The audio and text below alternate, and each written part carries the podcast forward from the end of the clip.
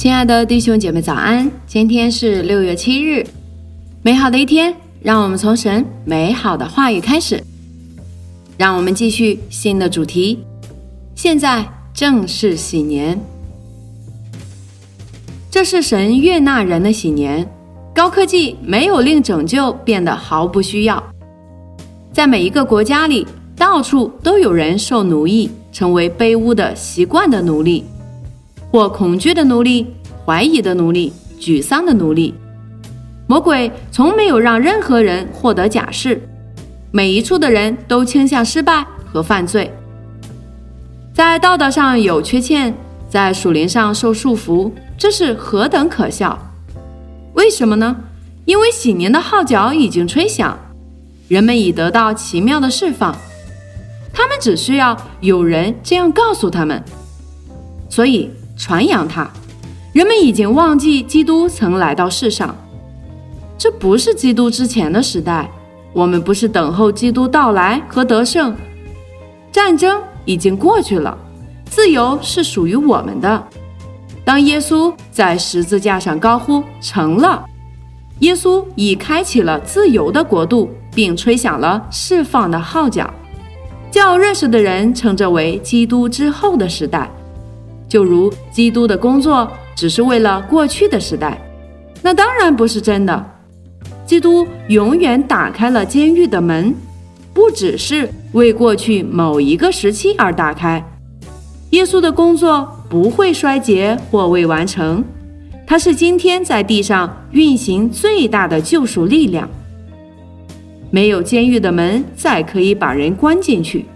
当耶稣开启了门。没有人能关闭它。约翰福音八章三十六节说：“所以天父的儿子若叫你们自由，你们就真自由了。”为什么千万人仍在魔鬼的集中营里长期受苦？今天就是解放的日子，那胜利者已摧毁所有闸门，释放已临到。以善于脱离捆锁而著名的艺人霍迪尼曾被警察关在监房。当他们走开，他就在数秒钟内松脱门锁，跟着他们走出去。除了有一次，霍尼迪过了半小时，仍不耐烦地在开启门锁。然后一个警察来到，只是一推门就开了。原来那门从没有上锁。霍尼迪愚蠢地尝试开启一道。没有上锁的门。基督是穿过绝望堡垒而来，他有死亡和地狱的钥匙，他也开启了那些门。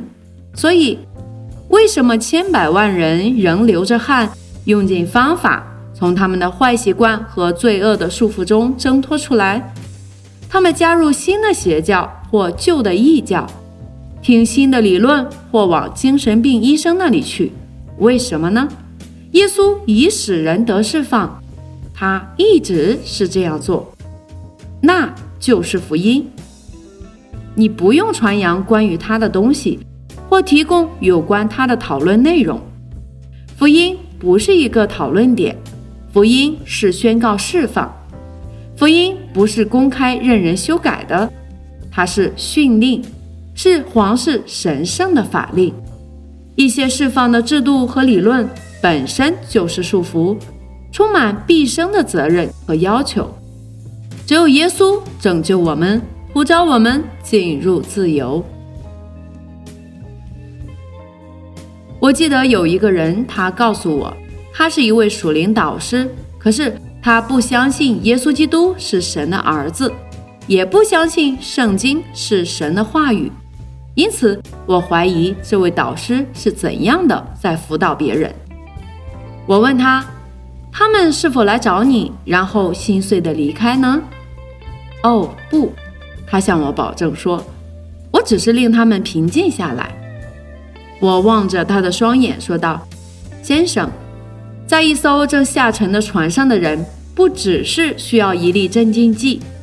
不要令他平静，因他正在下沉。